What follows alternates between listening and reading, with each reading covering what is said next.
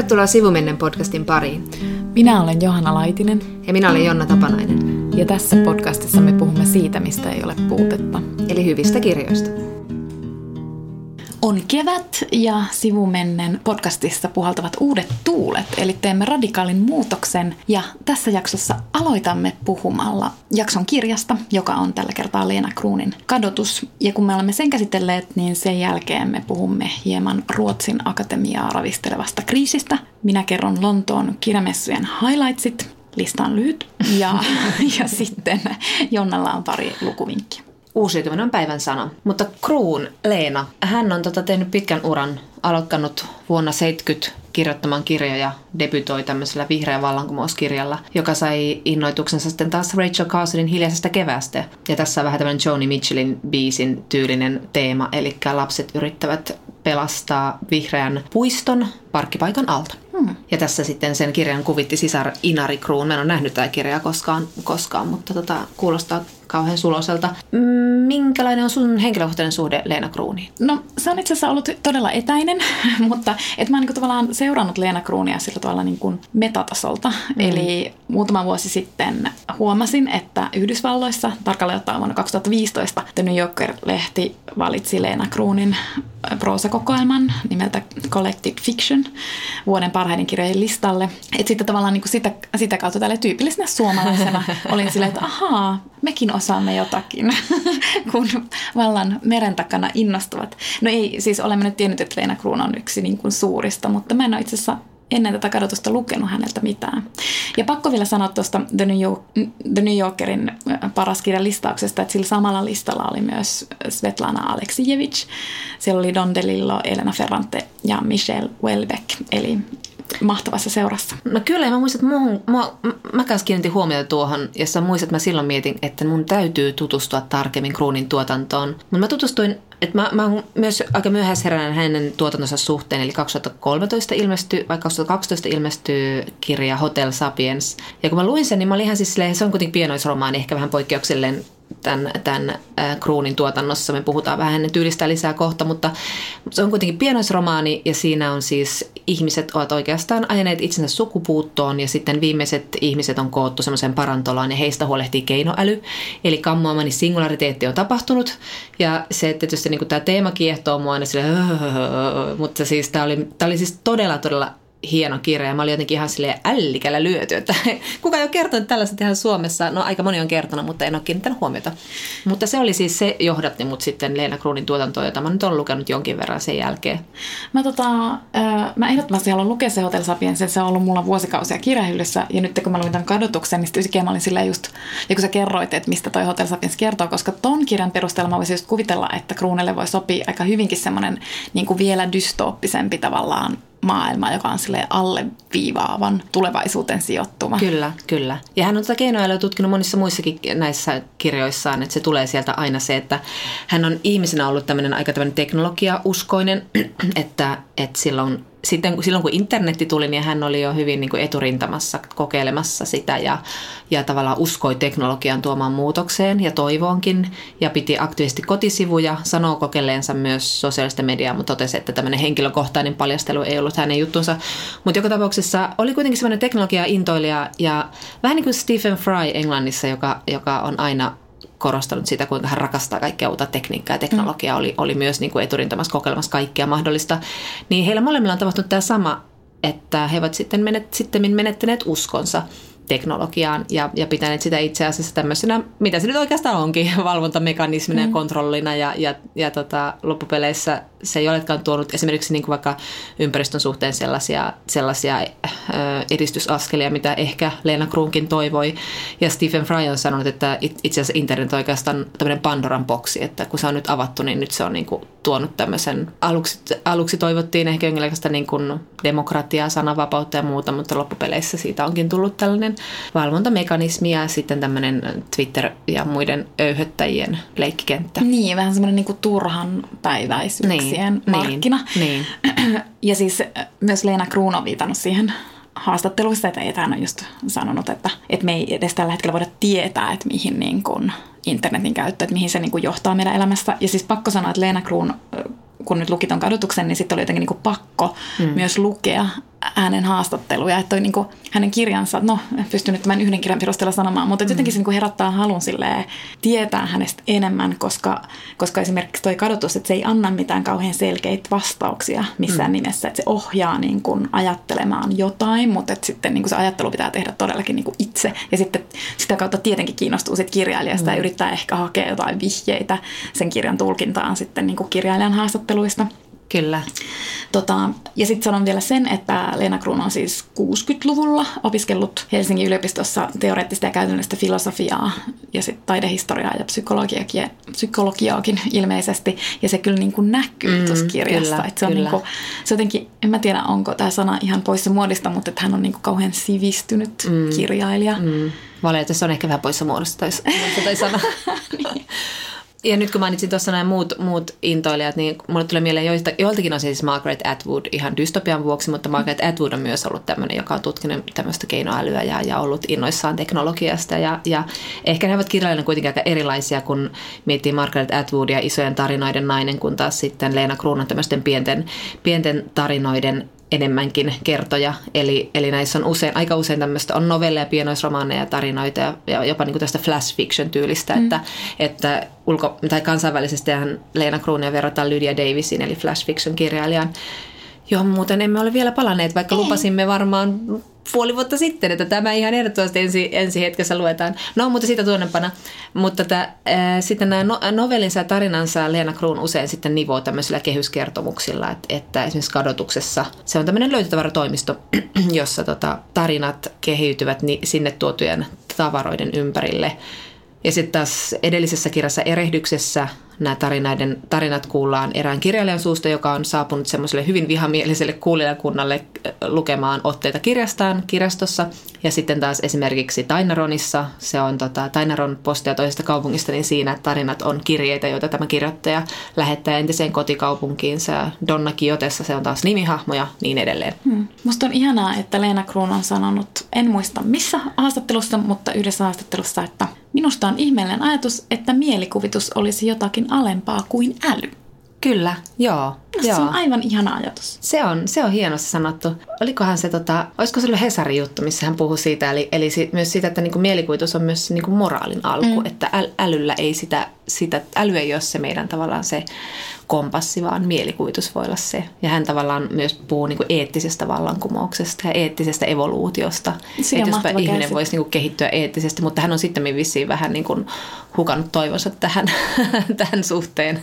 Mutta ainakin tuossa haastattelussa hän niin sanoi, että tavallaan että se evoluutio niin kuin ei koskaan, että se ei ole kauhean nopeeta mm. ja siinä tulee niin kuin niin, aivan. sivuaskelia ja Totta. takapakkia ja niin edelleen, mutta että toivottavasti hän vielä uskoo siihen. Ja hänen hän, paitsi tämän muotoon pientä ja tiivistä, niin hänen, hän on niin tyyl, hänen tyylinsä on myös tosi sellaista, että hän on, ylioppilaslehti on tehnyt hyvä haastattelu hänestä ja siinä hän sanoi, että hän niin yrittää saada lauseet sellaiseksi, että se olisi saman aikaan melodinen ja täsmällinen ja kirkas. Ja siinä hän kyllä onnistuu, että, että, että niin harvoin kohtaa kirjailija, jonka on lausetasolla noin hiottu ja täydellinen. Ja jotenkin hänen sanavalintansa ovat sellaisia, että se tekee tuossa kirjallisuudesta jotenkin ajatonta.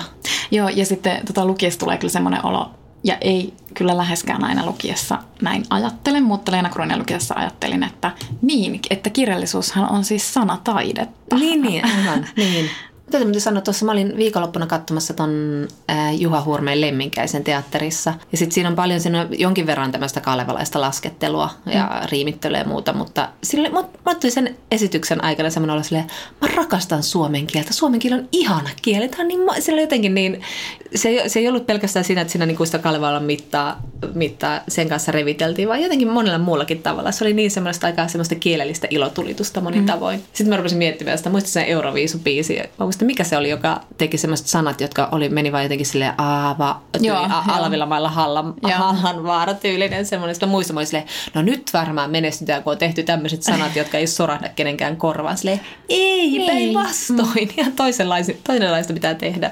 Itse asiassa mulle tuli nyt tosta mieleen just siellä Lontoon kirjamessuilta, kun mä tapasin semmoisen jenkkikustantajan ja sitten hän oli käynyt siis Suomessa ja sitten ja sit mä olin silleen, että mä kysyin vielä, että oli, oli, tunsit jotain niin kuin vieraantuneisuutta, että kun tosi mm. usein ihmiset kokee just Suomessa vieraantuneisuutta, kun tämä kieli on niin, kuin niin sä et niin kuin saa tästä kielestä mitään kiinni, niin. etkä edes kylteistä kaduilla, että sulle ei tule niin kuin mistään semmoista tuttuutta tai turvallisuutta. Mm.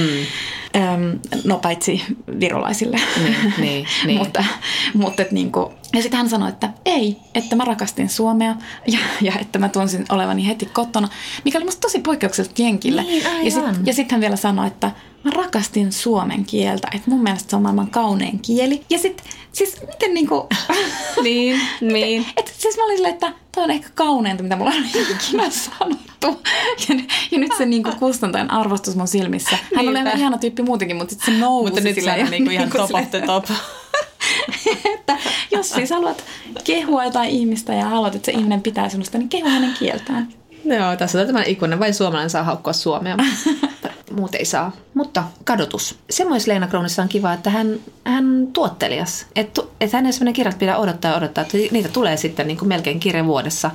Ja nyt tämän, tämän vuoden on tosiaan kadotus. Ja kuten tuossa nyt sanoinkin jo, niin tässä on tosiaan kehyskertomuksena tämä löytötavaratoimisto. Ja tämä työntekijä, joka siellä pyörii ja näitä tarinoita kertoo, niin hän kutsuu sitä kadotukseksi. Hänestäkin opimme jonkin verran tietämään. Hän on ihminen, joka ei ole koskaan halunnut olla tekemisissä ihmisten kanssa ja, ja ajattelee, että hän tekee mieluummin työtä, jossa on tavaroiden kanssa tekemisissä, sillä anyway-tavarat on, on säilyy ja jää, jää säilyvät paljon ihmistä kauemmin ja, ja, ja ne on asioita, jotka tavallaan kertovat ihmisyydestä enemmän kuin ihminen itse voi kertoa. Ja sitten on myös tämmöisiä filosofia-ajatuksia siellä, että, että kaatopaikka on tämmöinen niin kuin ihmisen, ihmisen, ihmiskunnan lajin tämmöinen totuuden paikka. Että se, on, se voitaisiin laittaa rinnalle kaikkien suuremmoisten instituutioiden viereen, eli tylimuseoiden ja eduskuntien, koska se antaa puolueettoman kuvan lajistamme ja sen kohtalosta paremmin kuin mikään mediatalo tai filosofilta tilattu tulevaisuusskenaario. Se on kyllä totta. Se on totta. Muakin, mä huvitti tässä, että et kun sitten tämä just täällä kadotuksessa toimiva työntekijä, joka ei ole tämän kirjan ainut minä kertoja, mutta että, että sitten hän, hän ei hirvittävästi niin kuin itsestään sitten kertonut, mutta vähän kertoi. Ja mun mielestä mm. se oli niin mahtavaa, että se vaan niin kuin silleen vilahti se tieto, että, että oikeasti se, että hän on siellä löytötavaratoimistossa, niin se on vaan niin kuin osa totuudesta ja sitten hänellä niin kuin tapahtuu jotain paljon muuta mm. se ulkopuolella, mutta hän ei mm. niin vaivannut kertoa siitä. Mm. Että et hän niin kuin sanoo aika suoraan tässä kirjassa sillä, että minullakin on elämä ja menneisyys. niin, jos kuvittelet, että on vaan joku tabula raassa. Niin.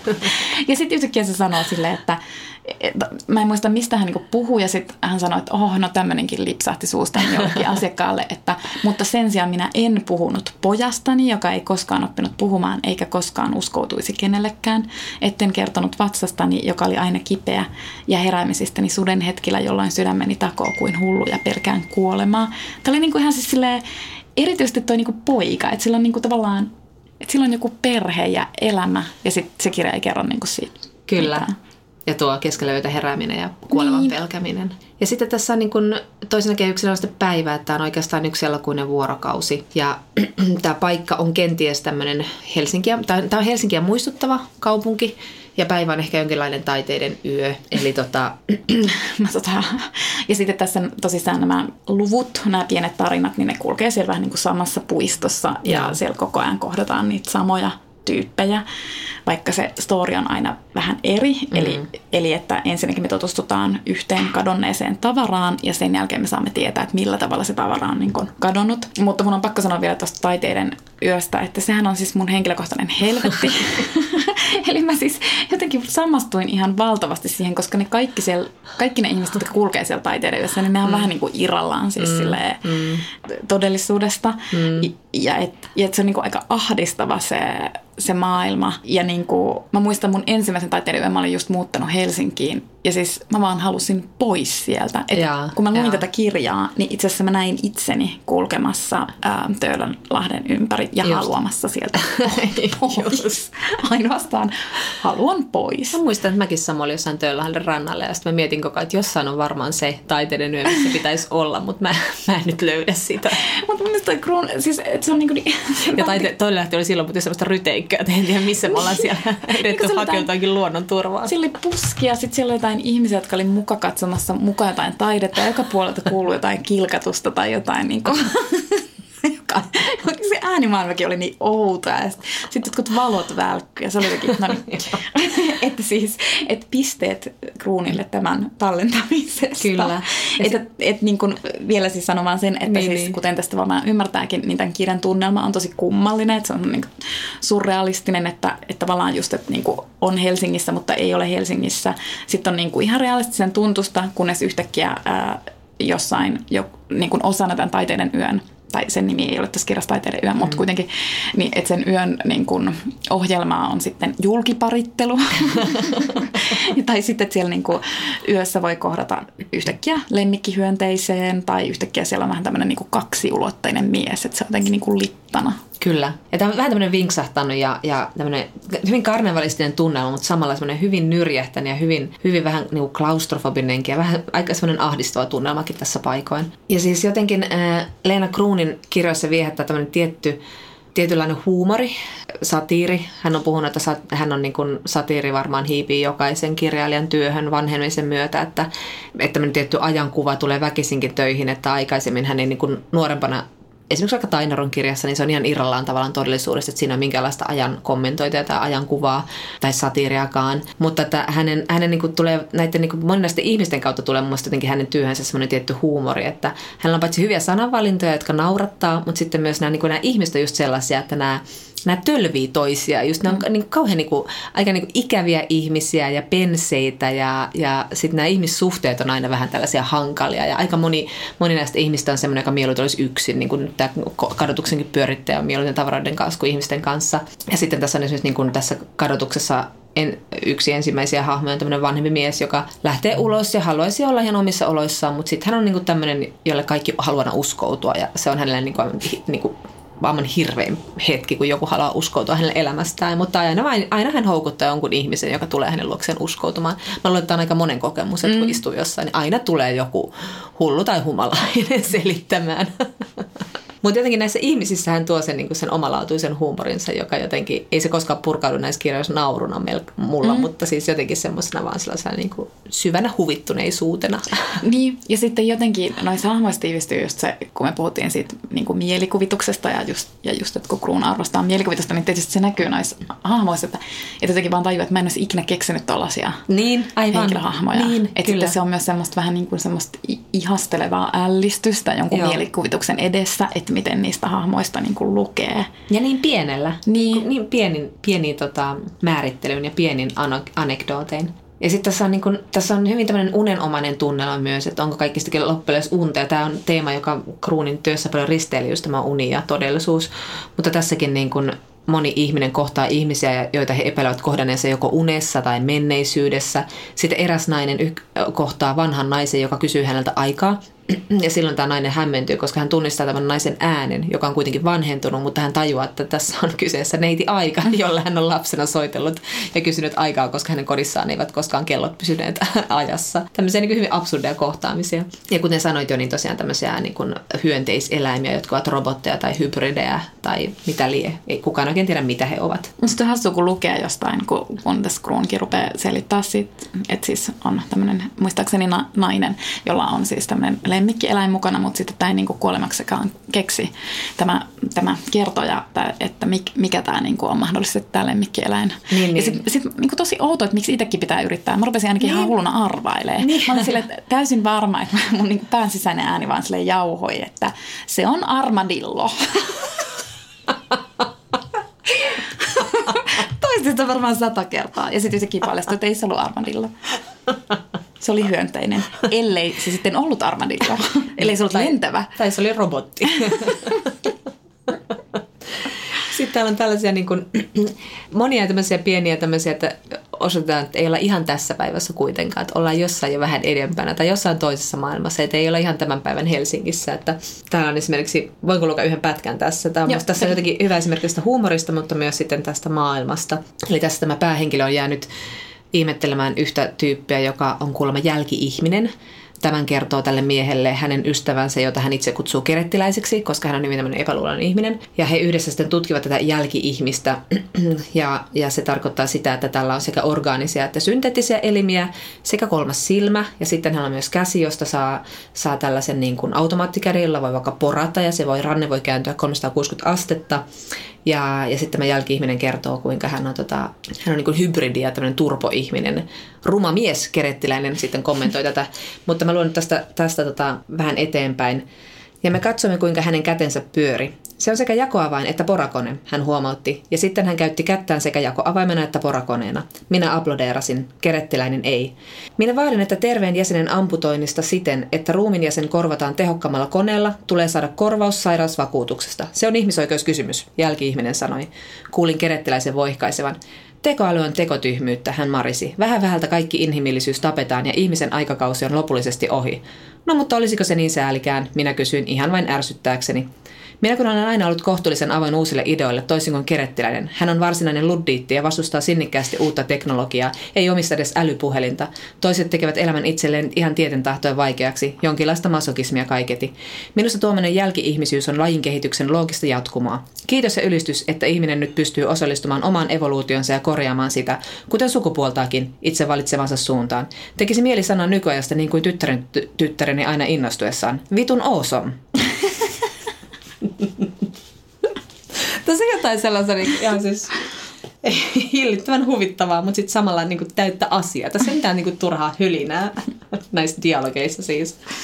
Ja niin kuin sitten tässäkin niin kuin, hän myös myöhemmin sanoi tästä kerettiläisestä, että, että voitteko kuvitella, että kerettiläisen mielestä niin kuin sukupuolia on vain kaksi. Että, että, niin kuin, että hän ei niin kuin ollenkaan tajua sitä, että nykyisin alakouluissakin opetetaan, että sukupuoli on poliittinen tai sosiaalinen sopimus ja kuka tahansa voi valita sukupuolensa tai mm. puolueettomuutensa. Sitten tätä lukiessa mietin tosi paljon niin kuin taidetta ja taiteen katsomista ja niin kuin ihmistä taiteen katsojana, koska, siis, koska tämä, niin kuin, tässä sanotaan myös tosi suoraan, niin kuin arvioidaan sitä niin sanottua taiteiden yötä, että, että tässä kirjassa Krum kirjoittaa, että tänä iltana kaupungissa ollaan juhlivinaan taiteita, mutta taide on useimmille pelkkä veruke.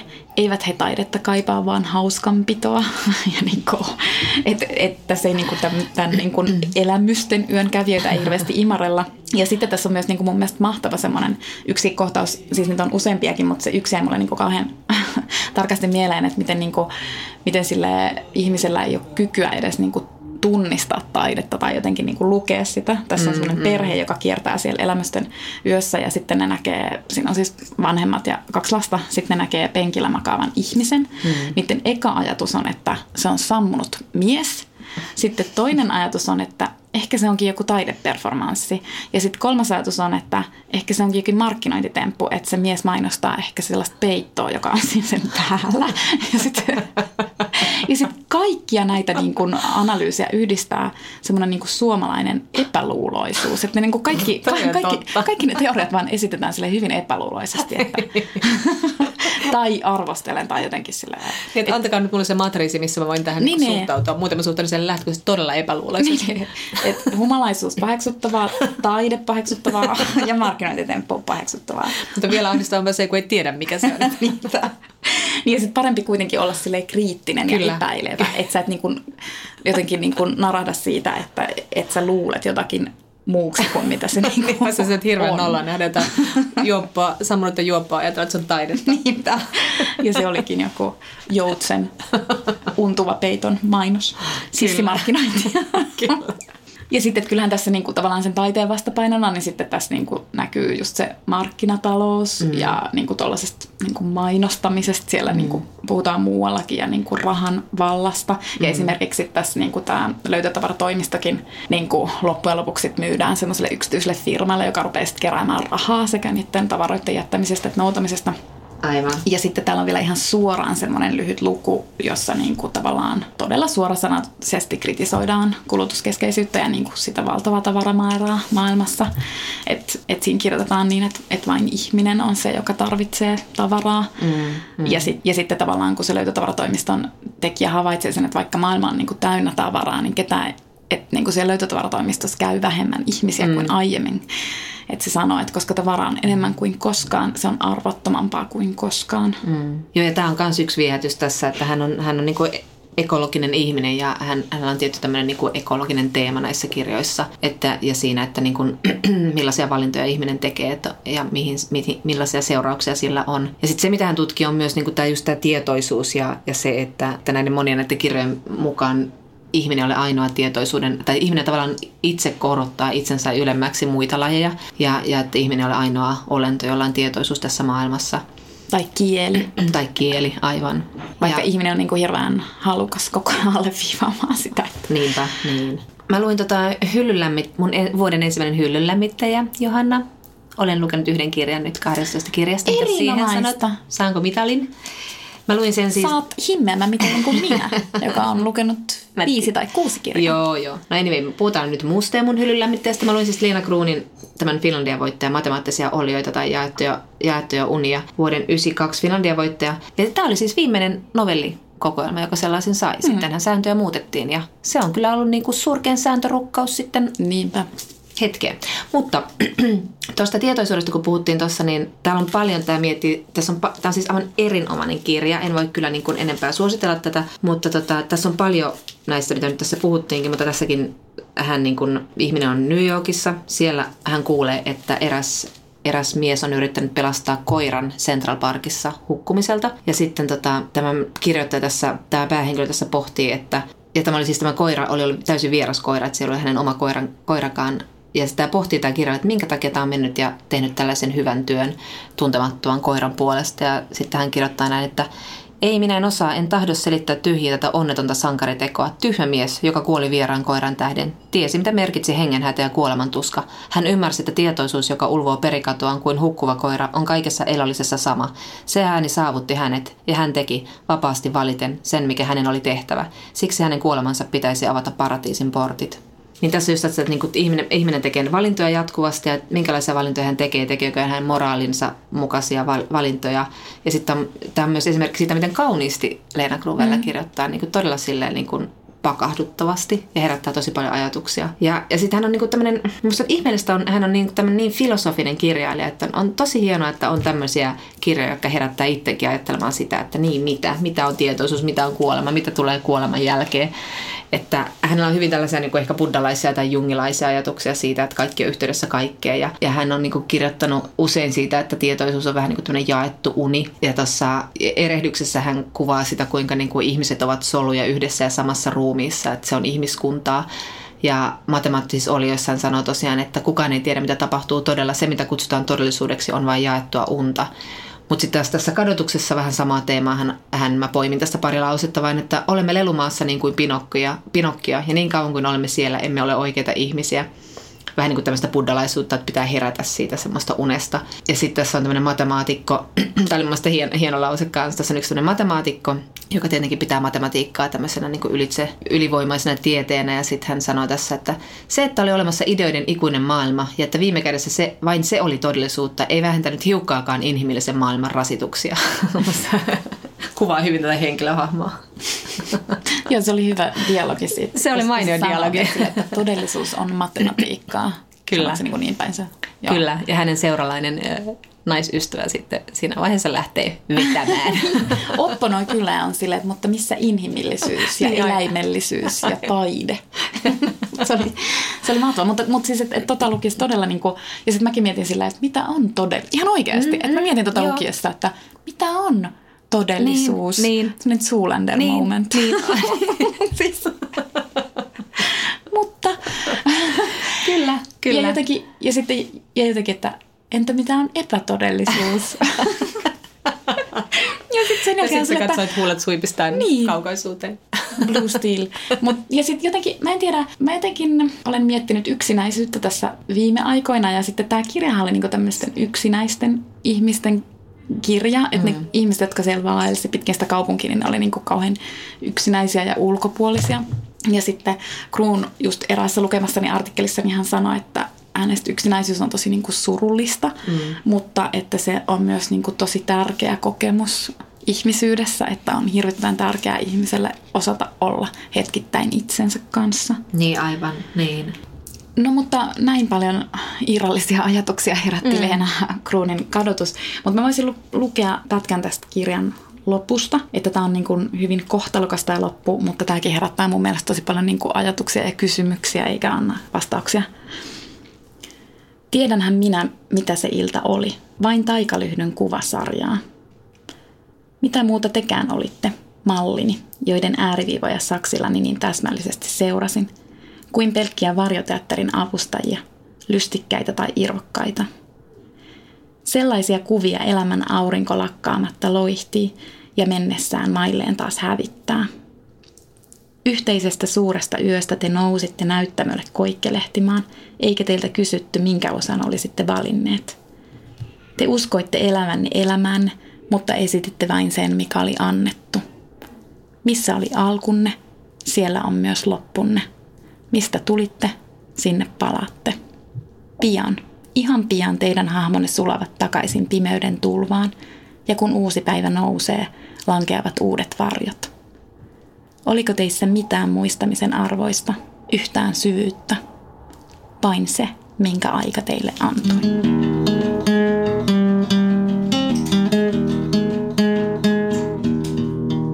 Selena Kruunista Johanna Lontoo. Sä tulit muuten päivä sitten takaisin mitä jäi mieleen? No Mä en. tiedän kyllä yhden jutun. Eli siis sen, että feministiset dystopiat ovat öö, kuumautumaa tällä hetkellä kansainvälisillä kirjamarkkinoilla. No, ei mä noin kirjatrendit tässä vaiheessa. no mutta siinä se tuli sanottua, että niin kuin ehkä niin kuin suur, suurimpia diilejä niin tuli feministisistä dystopioista. Eli siis feminismi on mainstreamia. Aivan mahtavaa. ja se on kyllä, niin kuin, kyllähän se nyt on tosi iloinen asia. On mutta on. sitten toinen juttu, mä näin na- nauskoodin. Ei, eikä mitään. Missä näitä? Siellä messuilla yhtäkkiä täysin pyytämättä ja yllättäen. Ja mä olin tämän vuodottanut meidän Instagram-tilillä. Mutta Kyllä. siis mä menin oikeasti shokkiin. Mä tiesin, että mä oon fani, mutta en mä siis tajunnut, että mä olen niin suuri fani, että mä siis hyperventiloin. Mä en siis oikein sano henkeä. Ja siis mun piti lopettaa ää, tapaaminen erään kirjallisuusagentin kanssa, joka meilasi minulle tänään ja sanoi, että muistan edelleen ilmeessä kun näit Knauskoodin. Mutta näin. Joo, mutta se oli hyvä Lonto. se oli siis, se oli paras messu. paras Lontoon messu, mikä minulla on koskaan ollut. Mutta sitten siellä oli myös yksi tällainen puheenaihe, jota minun ruotsalaiset ystäväni ja tuttavani välttelivät. Eli siis Ruotsin akatemian kriisi. Ja mä ajattelin lyhyesti summata sen, koska mun mielestä, mitä mä oon nyt lukenut artikkeleja Suomessa, niin sitten mä en ole niinku itsekään saanut niistä selvää, vaikka mä tavallaan mm. suurin piirtein tiedän, mistä siinä on kysymys. Mm, niin, Mutta, eli mä ajattelin, että mä summaan sen, niin sitten siihen tulee niin kuin selvyys. Ja tässä on vaikka mitä ihme sivujuonteita ja lonkeroita, että mä yritän pysyä niin kuin siinä main storissa. Ihanaa, summaa mulle. Niin. Ja tämä siis nyt perustuu sille tiedolle, joka on olemassa olevaa tietoa. Että tosi paljon epäselvää, koska mm. siis tietysti niin kuin Ruotsin akatemiassa on niin kuin, ei niitä kaikki, kaikkia kokouksia ja se, mitä siellä puhutaan, niin ei sitä niin kuin kerrota julkisuuteen. Mut, mutta tämä on mm. nyt osittain, niin kuin, tai siis tämä on niin kuin mun analyysi siitä. Eli viime marraskuussa MeToo-liikkeen myötä 18 naista, ruotsalaista naista, tuli julki Dagens Nyheterissä, että niin sanottu kulttuurprofiilen, eli hänen nimensä on Jean-Claude Arnaud, ja mä sanon sen nyt tässä ääneen, koska tämä on niin, kuin niin tunnettu fakta, että kenestä puhutaan. Niin nämä naiset kertoi Dagens Nyheterille, että tämä Arnaud on ahdistellut heitä, ja sitten siellä oli myös raiskaussyytöksiä. Ja Ruotsin akatemian pysyvä sihteeri silloinen pysyvä sihteeri Sara Danius myös kertoo, että tämä mies on ehdotellut härskeä myös hänelle. Ja se, miksi tämä Arno on kiinnostava Ruotsin akatemian vuoksi, niin hänellä on siis läheiset kytkökset akatemiaan. Hänen puolisonsa Katariina Frostenson on akatemian jäsen. Sitten akatemia on rahoittanut tämän pariskunnan yhteistä tällaista kulttuurihanketta, jonka nimi on Forum. Ja sitten vielä se, että tämä Arno on usean akatemian jäsenen frendi. Myös se, että osa näistä ahdistelutapauksista on tapahtunut akatemian omistamissa asunnoissa. Ja siis tämän Dagens Nyheterin jutun jälkeen tämä ei ollut kellekään mitenkään hirveän iso uutinen, että tämä on siis yleisesti, tai on siis yleisesti tiedossa oleva asia, että hän on siis niin kuin sika. No, seuraavaksi Sara Danius halusi, että tämä asia tutkitaan perin pohjin. Mm. Ja tähän sivuhuomautuksena, että 90-luvulla eräs nainen kirjoitti silloiselle Ruotsin akatemian pysyvälle sihteerille tästä samasta miehestä ja niin kuin hänen ahdist- niin kuin seksuaalista ahdistelusta. Ja tämä silloinen pysyvä sihteeri ei tehnyt tälle asialle yhtään mitään, vaan niin kuin hänestä se ei ollut tutkimisen arvoinen asia. Mutta Danius siis oli eri mieltä nyt sitten vuonna 2017. Ja hän ensinnäkin lakkautti yhteistyön tämän Arnoon kulttuurihankefoorumin kanssa. Sitten tässä sama, saman syssyyn sit kahdeksan naista näistä Dagens naisista teki Arnost rikosilmoituksen ja sitten Danius tilasi ulkopuoliselta objektiiviselta asianajotoimistolta tutkimuksen tästä foorumin toiminnasta. Ja nyt muutama viikko sitten tämä asianajotoimisto ilmoitti, että he kehottavat Ruotsin Akatemiaa tekemään rikosilmoituksen tämän foorumin toimista. No, täällä Ruotsin Akatemiassa on sitten erittäin monia jäseniä, jotka sitten vastustavat tätä Daniusta ja ovat kritisoineet Daniusta tästä tutkinnan aloittamisesta ja siitä, että tämä yhteistyö tähän foorumiin katkaistaan ennen kuin on käyty jotain oikeudenkäyntiä ja niin edelleen. mutta siis tietenkin niin kuin Daniuksella on oikeus suojella Ruotsin akatemian imagoa ja, niin kuin, ja tietenkin, ja sehän on mielettömän hienoa, että hän halusi niin ruveta tutkimaan vihdoinkin, että et miten tämä ihminen, jolla on niin läheiset kytkökset akatemiaan, niin että et mikä niistä pitää paikkansa niin edelleen. No mutta joka tapauksessa äm, summaisin sen niin, että Danius on siis pysyvänä sihteerinä äh, yrittänyt modernisoida akatemiaa ja niin kuin ottaa nämä Arnolta koskevat syytökset tosissaan, mutta siellä akatemiassa on tämmöinen niin kuin klikki, siis ryhmä ihmisiä, mm. vanhakantaisesti ajattelevia ihmisiä, erityisesti miehiä, jotka tästä ei ole pitäneet. Ja niinpä viime viikolla sitten äh, Ruotsin akatemian kokouksessa Daniuksen annettiin ymmärtää, että hänen pitää erota. Ja sitä ennen muutama Daniuksen kannattaja on jo ehtinyt erota akatemiasta, eli mm. tällä hetkellä siellä on vain 11 jäsentä, eikä se oikeastaan ole enää edes päätösvaltainen, jos, jos niin kuin sääntöjä tulkitaan niin kuin niitä on aiemmin mm, tulkittu. Kyllä. Mun ainoa lause on tähän, että helvetin vellihousu Kalle Kunkku. Voisiko se tehdä jotain? Sillä olisi kerrankin valtaa tehdä jotain. Eihän se, sillä on muuten mitään, siellähän pipertelee linnassaan jotain, mutta siis niin voisiko se tehdä jotain? No kun se tavallaan niin teki jotain, ja mua niin ärsyttää sekin ihan valtavasti. Siis kuningas on Ruotsin akatemian suojelija. Ja se mitä hän siis teki, no me ei tiedetä nyt tarkkaan, mm. mitä hän teki, mutta Sara Daniuksen eron jälkeen uusi tämmöinen väliaika, väliaikainen pysyvä sihteeri mm. sitten antoi, ähm, en muista millä lehdellä haastattelu, jossa hän ilmoitti, että hän on käynyt keskustelun kuninkaan kanssa ja heidän analyysinsä tilanteesta on sama, eli mm. että Daniuksen täytyy erota. No sitten Danius eroaa, jonka jälkeen äh, Hovin tiedottaja ilmoittaa, että kuningas ei ole millään tavalla sekaantunut Daniuksen eroon, mutta mä ainakin niin tulkisin tästä, että no onhan, mutta niin, sitten niin, se ei niin. edes pysty tunnustamaan sitä. Niin, aivan. Eli se on niin kuin silleen niin kuin tuplavellihousu. Sillä, että jos se edes on sitten niin superkonservatiivi, niin voisiko se edes olla sen silleen niin kuin Niin sanoa silleen, että joo, tulimme tähän tulokseen Daniuksen niin. kanssa kanssa. No mutta tosi kiinnostaa nähdä, mihin tämä menee. Ja sitten tämä on kyllä tää jotenkin niin kuin, tässä on muista se sääli, että tämä vie Nobelilta siis palkintona arvoa. Mm. Jos taustalla on niin kuin tommonen ihme suhmurointiporukka, niin. niin alkaa tulla vähän semmoinen, että no whatever. Niin musta ihan kiin... niin se tosi kiinnostava nähdä, niin kuin, että koska siis tosi radikaali ratkaisu olisi, että kuningas, mun käsittääkseni hänellä olisi oikeus siihen, että hän hajottaisi koko kyllä, akatemian. Kyllä. Ja sinne niin kuin haettaisiin uudet jäsenet, koska nyt se on niin kuin niiden vanhojen jäärien hallussa tällä hetkellä. Ja sekin se elinikäinen jäsenyys, mitä hemmetin järkeä niin, ja sekin on. on tosi outo, vähän semmoinen tulkinnanvarainen. Mä luulen, että ne on itse halunneet tulkita sen niin. että nyt siellä on niin kuin Saara Streetsberg, siis tämä kirjailija, joo. tosi feministinen makea tyyppi, että se on nyt vähän kiikunkaa, kun että haluatko se pysyä enää siinä akatemiassa vai ei. Ja sitten tietysti olisi tosi tärkeää, että se olisi siellä, mutta kyllähän sillä aika yksinäistä siellä sitten niin kuin Niinpä, niin. On. Niin. Mutta se on niin kuin tosi kiinnostavaa ja siis tällä hetkellä nyt pitäisi olla lukemassa jotain Nobel-ehdokkaiden kirjoja. Siis niin, silleen, että niin kuin, ja sitten, että jos ne ei saa tuota sotkua selvitettyä, jos se on nyt tämmöinen tosi tunkkanen akatemia, joka päättää seuraavan kirjallisuuden Nobel, niin en mä tiedä, mitä mä niinku, niin. haluanko mä niinku lukea sitä niin. kirjaa. Tai niinku, sitä niin. väkisin niinku rupeaa katsoa sille, että Kyllä se nakertaa sen palkinnon ja... arvoa, ei sille mitään niin. voi. Eihän se kirja tai kirjailijan syy oli, joka sitä valitaan, mutta kuitenkin. että tota, no mutta seuraamme näin. tilannetta. Kyllä. Sulla oli jotain lukuvin. Mm, joo, mä en tiedä, vedänkö tässä mutkia vähän suoraksi. Sä mainitsit jo MeToon, mutta mä mietin myös, että onko MeToo osaltaan ansiona tässä, että kirjailija Juno Diaz, joka sai siis Pulitzerin tästä Oscar Vaon ihmeellinen elämä, se on ihan mahtava kirja. Ihana kirja.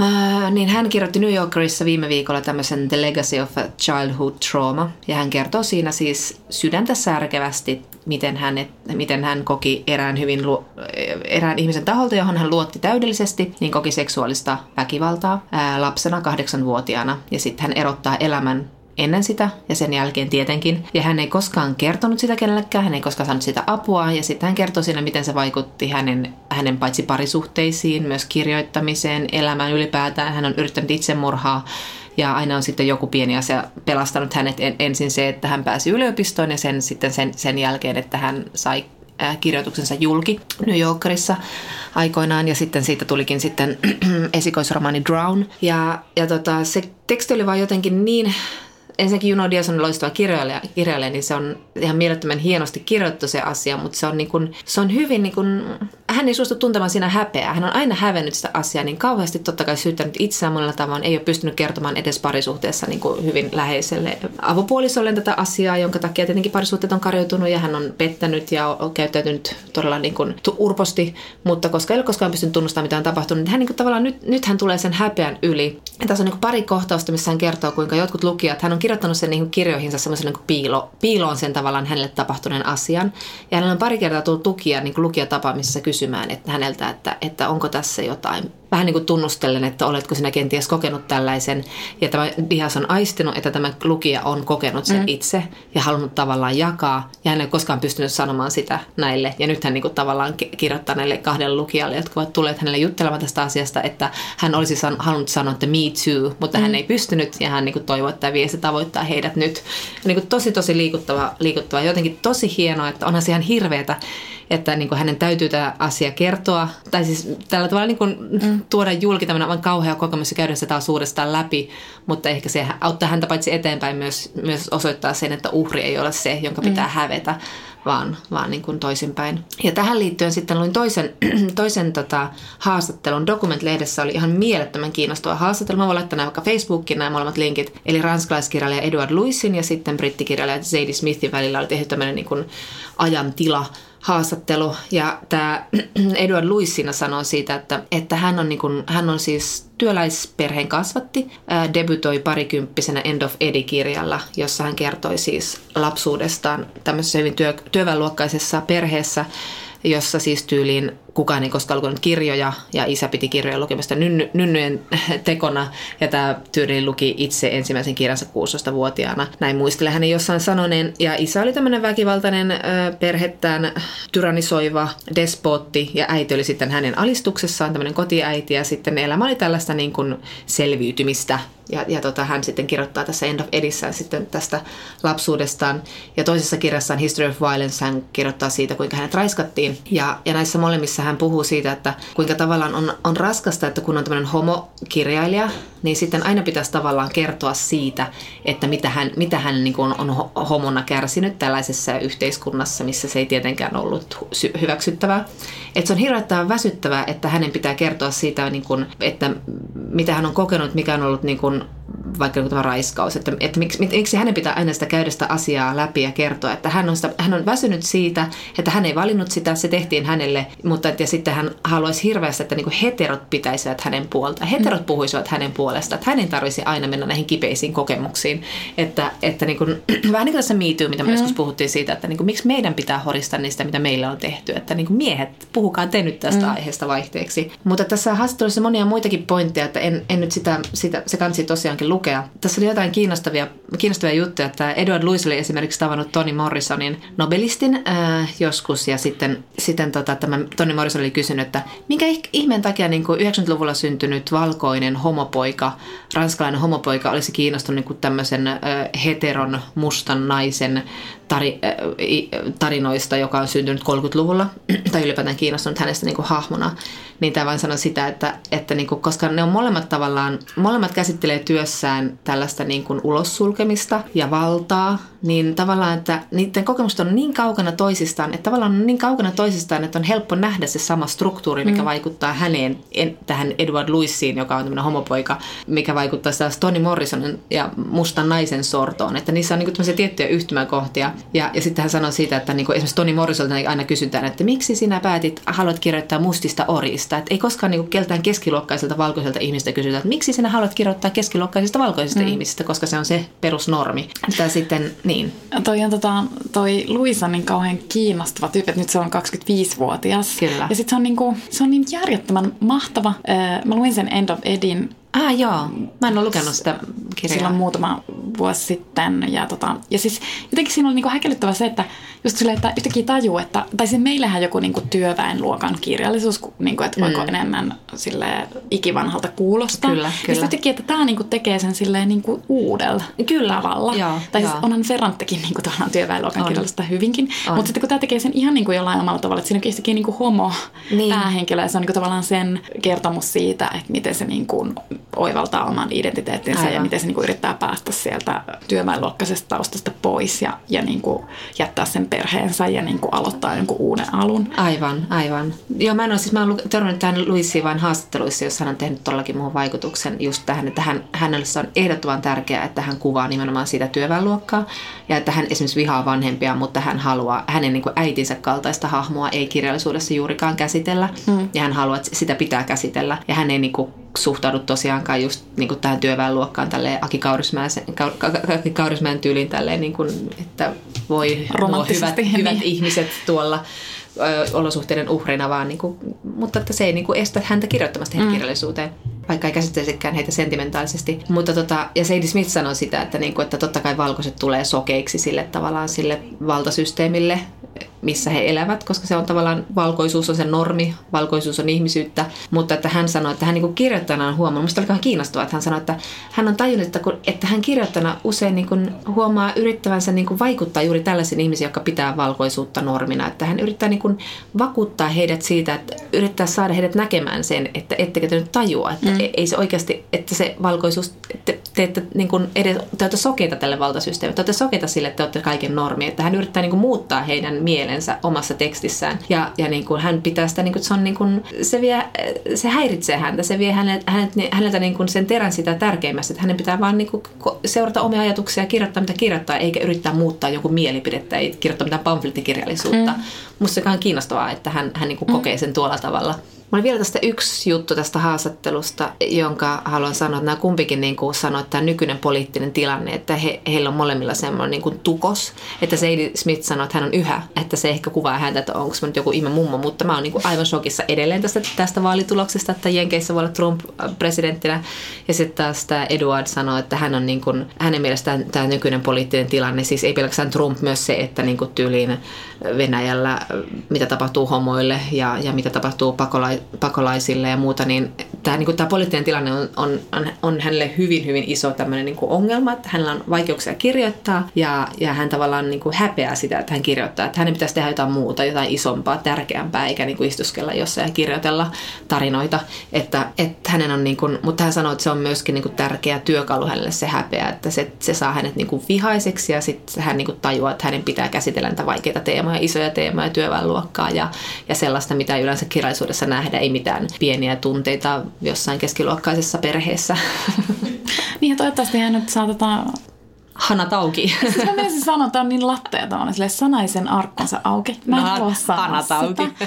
Mutta toivottavasti hän pääsee tämän kirjoitusblokkinsa yli. Mm. Mutta tämä on ihan valtavan kiinnostavaa, koska just Lontoon kirjamessuilla mä puhuin yhden Jenkin kanssa ja sitten me juteltiin niin kuin, niin kuin yhdysvaltalaiskirjallisuudesta, että mikä raja nyt just on, luin siitä vähän ulkopuolelle, mutta, mutta että voihan tämä laajentaa niin kuin muuallekin. Mutta me puhuttiin just sitä, että Jenkeissä on ollut niin kuin kirjallisesti vähän hiljasta, että sieltä ei ole niin kuin tullut mitään ilmiselviä isoja kirjoja Aivan, nyt aivan. Niin kuin viime aikoina.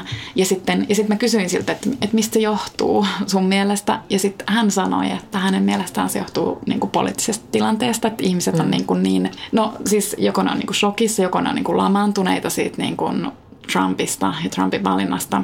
Tai sitten ne ei ole välttämättä lamaantuneita, mutta ne käyttää tosi paljon energiaa ja aikaansa niin kuin siis taas sitten vastatoimintaan. Ja kun kirjoittaminen mm. vaatii tosi paljon energiaa ja aikaa. Aivan. Kirjoittaminenhan niin kuin myös hyötyy kriiseistä ja niin kuin ikävistä kokemuksista, koska, koska niistä niin kuin tavallaan kirjallisuudessa on usein kysymys ja konflikteista ja vaikeuksista ja niin edelleen. Mutta että ehkä tämä ei ole se paras Aivan. hetki vielä, vielä että ne kirjailijat pystyisivät niinku kirjoittamaan siitä parhaimmalla mahdollisella tavalla, koska ne on vaan niin busy Niin, niinku kyllä, siis sen, kyllä. sen poliittisen tilanteen suhteen. Aivan. Kiinnostavaa kyllä. Ja kyllähän toi on synnyttänyt vaikka niin kuin Trumpin valinta jonkinlaista semmoista aika nopeaa reagointia kirjallisuudessa, ää, mutta siis ei, ei oikeastaan mitään semmoista, tai siis kiinnostavaa kuulla tuommoinen mielipide, että sitten niin kuin moni on niin kuin, vähän niin kuin jumissa, että niin. ei, ei voi keskittyä siihen kirjoittamiseen, että on nyt on niin kuin kriisi, niin. että, että vähän niin kuin ulkona liikkumassa kieltoa tyyliin, että nyt täytyy keskittyä johonkin muuhun. Mutta toisaalta sitten Sadie Smith onneksi sanoi tässä haastattelussa silleen lohduttavasti, että, että, että hän silti kuitenkin kirjoittaa,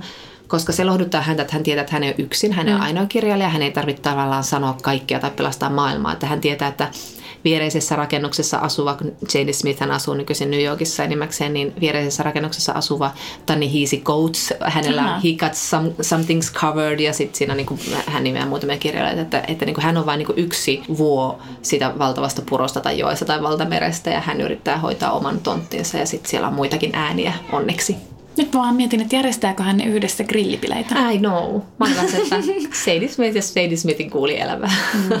mm.